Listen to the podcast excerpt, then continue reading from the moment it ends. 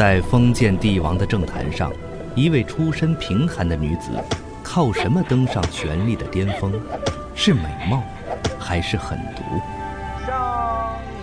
一位执掌大权的皇后，权倾朝野，独揽皇权，却最终为权力所困，是无奈，还是报复？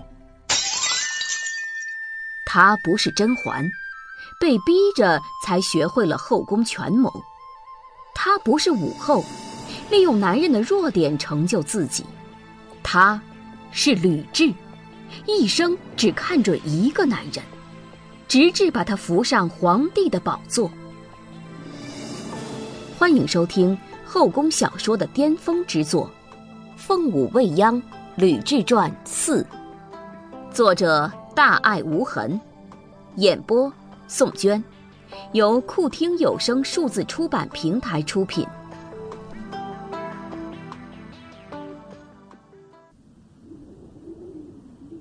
匆匆赶往未央宫的路上，吕雉坐在车内，第一次发觉，这未央宫太大了。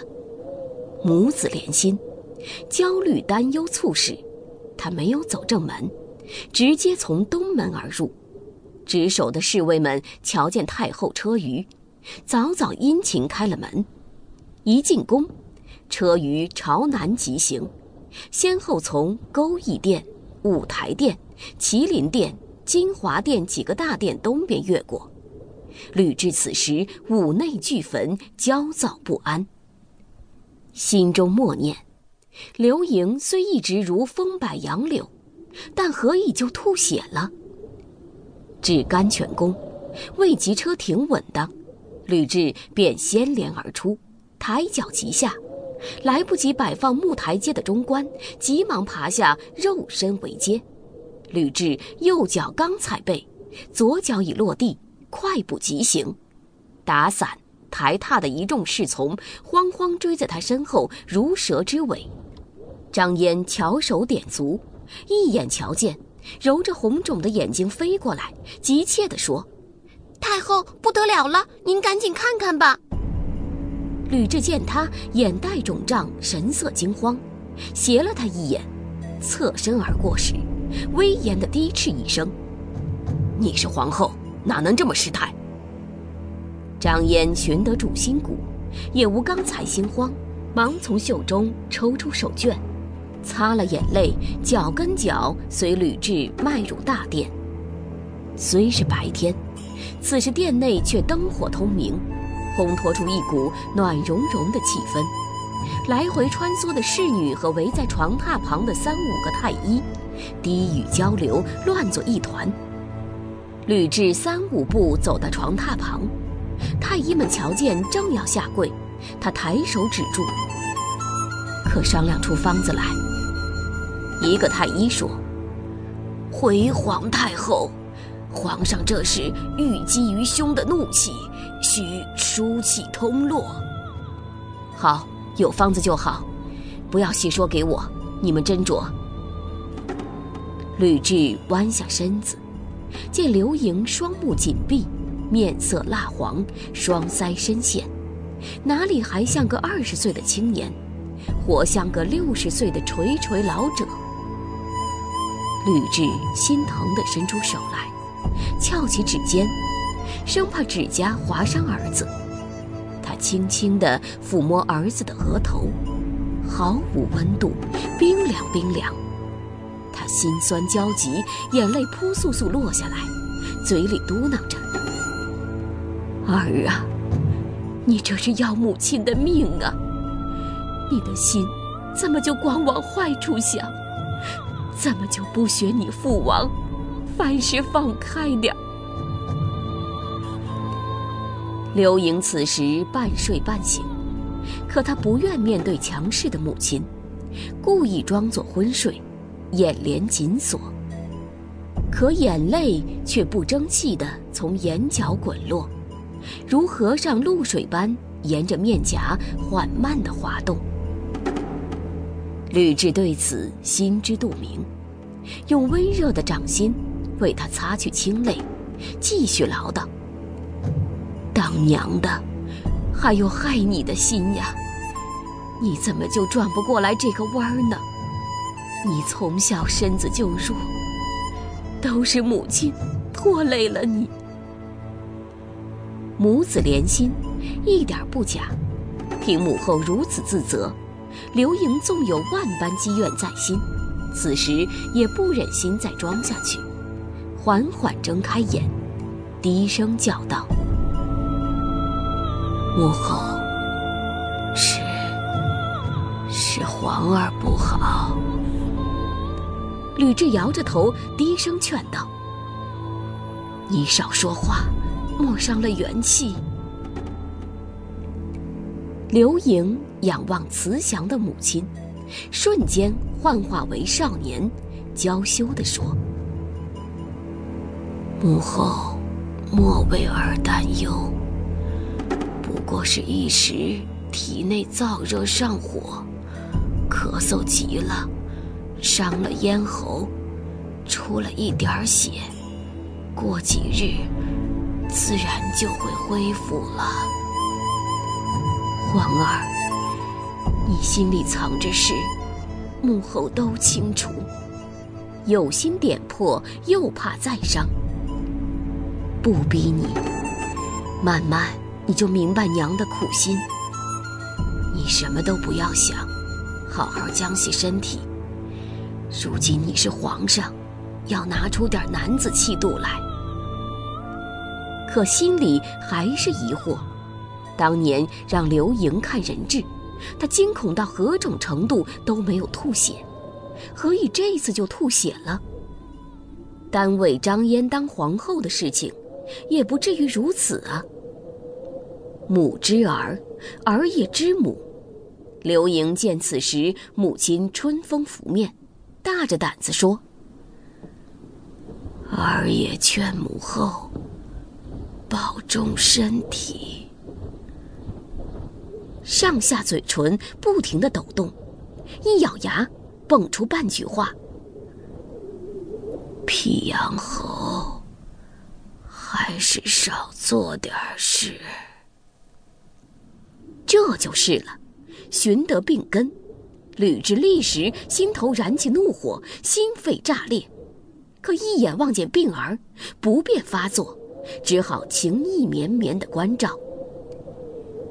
母后都听你的，你快些好起来。硬是哄着刘盈渐渐熟睡。一等刘盈入睡，吕雉转脸怒问红茹：“这两日可有什么闲人来过？”侍中红茹深得刘盈宠爱，长得白光净面，肤嫩如脂，阴阳不分。听太后质问，略一沉吟，并未有人来过。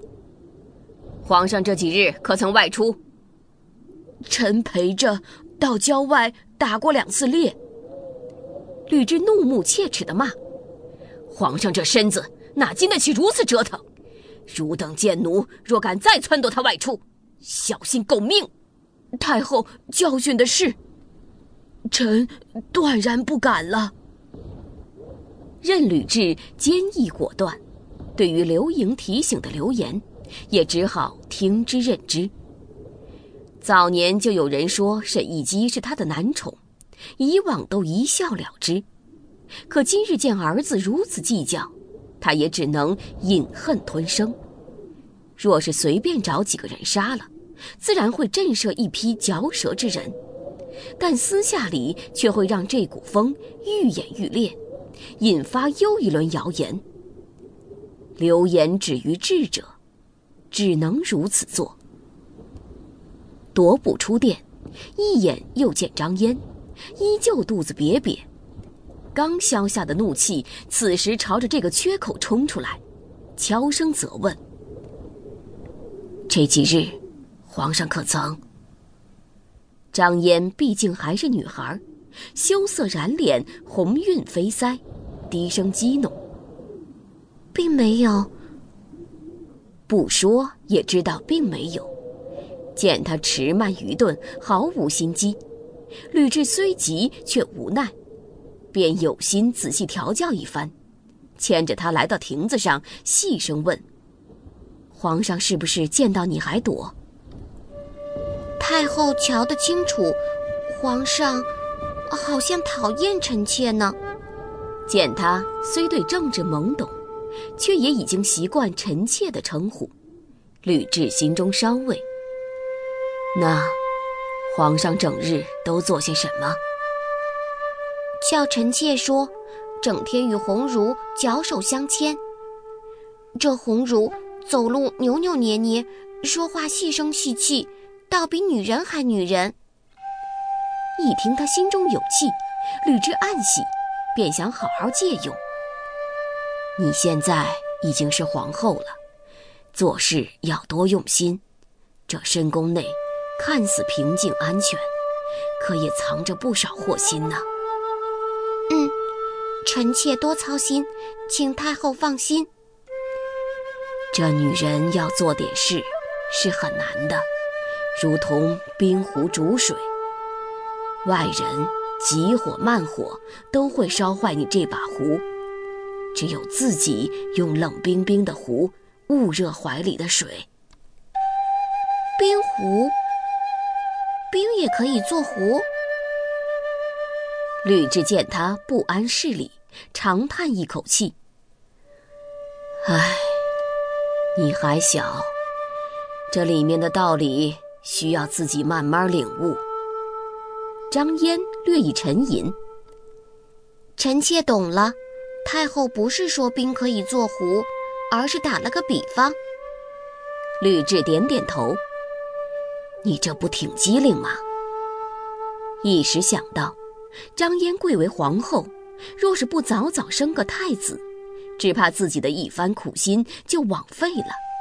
灵机一动，朝张嫣摆摆手，咬耳叮嘱两句。装晕。张嫣惊叫出声，又匆忙捂住嘴巴。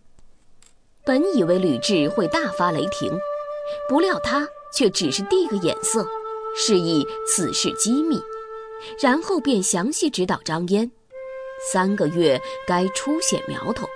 五个月该微微隆起，七八个月已经走路蹒跚，临近九月需精心卧养。以后要凡事小心。吕雉指了指自己的肚皮，暗示张嫣受此耳提面命，留心记下。额青，他却又面露难色。吕雉当然明白他的心思，便主动问。皇上喜欢什么样的女子？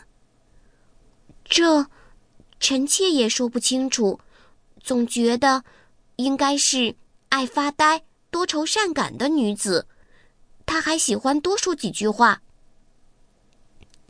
这倒也不难。吕雉想着，从吕家的侄孙辈里寻得一位娴静又懂风情的女子，来陪着皇上，迟迟早早会受孕在身。到时候对外便说是张嫣所生，相信谁也不会细问。思想妥当，见天色近晚，便学回长乐宫中。刚一坐定，中官来报，曹参丞相这几日身体每况愈下，病体难支，恳请太后原谅其未能上朝。吕雉闻听，便差太医院的太医。到丞相家中为曹参看病，又派出中官捧诏包养丞相功绩，安心养病，社稷还全仰仗他。如此种种。上灯时分，吕雉安闲静坐，思想起如何为皇上寻找一个女子。既然决定要承担生子任务，最好是从吕家寻找。事涉机密，稳妥为好。他就先从子侄辈想起，算一算，风情俱通者皆年龄偏大。况且如此一来，张嫣便比借孕的女子小一辈，到时候只怕真的就乱了辈分。不好，不好！又退一步，从孙辈考虑，觉得十分不错，既与张嫣辈分不差。又年龄合适，便翻来覆去的从心里翻捡苗子。沈一基无声的来到，见吕雉正在沉思，不忍打断，默默的端上热茶。吕雉瞧见一愣，平日里见他，心里总是甜蜜温馨，忽然想起皇上提起的流言，一丝不安涌上心头。接杯的时候，手竟不自觉的颤抖了一下。沈亦基虽观察入微，却不知何故。太后又在沉思何事，容臣来帮着想一想。没事。吕雉捏一捏鼻骨，淡淡的说：“杂事缠身，有些劳累。”说完这句，自己都感到陌生。以往自己对他可是无话不谈，难道一时就拒了流言？心里两个自己互相掐斗起来。沈一基见他不想说。以为真的就是劳累，为是体贴，悄然端起茶杯递到他唇边。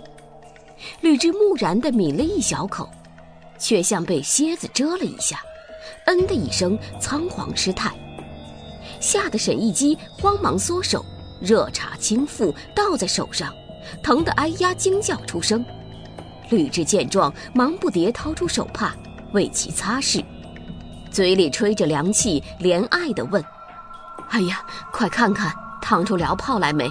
你瞧你这么不小心。”沈一基有口莫辩：“明明是你陡然失态，惊吓了我，却来怨我毛手毛脚。”心里这么闪念，却笑呵呵地说：“啊不妨事，幸好水还不算热。”暗地里咬了咬牙，将疼痛嵌入牙缝。吕雉此时已经回过神来，短短一瞬，万般不肯屈服的心性又占了上风。为强调自己并不受流言侵扰，便自己和自己较劲儿的继续给他说些秘密。我方才在沉思，去吕家寻找一个女孩，好整以暇的将设计的张嫣怀孕之事说给他听。万万不可！沈一基阻拦道：“从吕家选，极为不妥。”哦，有何不妥？偏要全盘否定。吕雉死死地盯住他，急待听下文。您想一想，若是吕家女子来到皇宫，有争气的受皇上宠幸，有孕在身，哪还有皇后？哎呀！吕雉一拍脑门确实如此，真是疏忽了。吕家因为有她这个太后存在，必然不肯屈服张嫣这个皇后。若蓄意挑战，非但不能帮皇后，反而会让太后亲自树立的皇后黯然失色，确实不妥。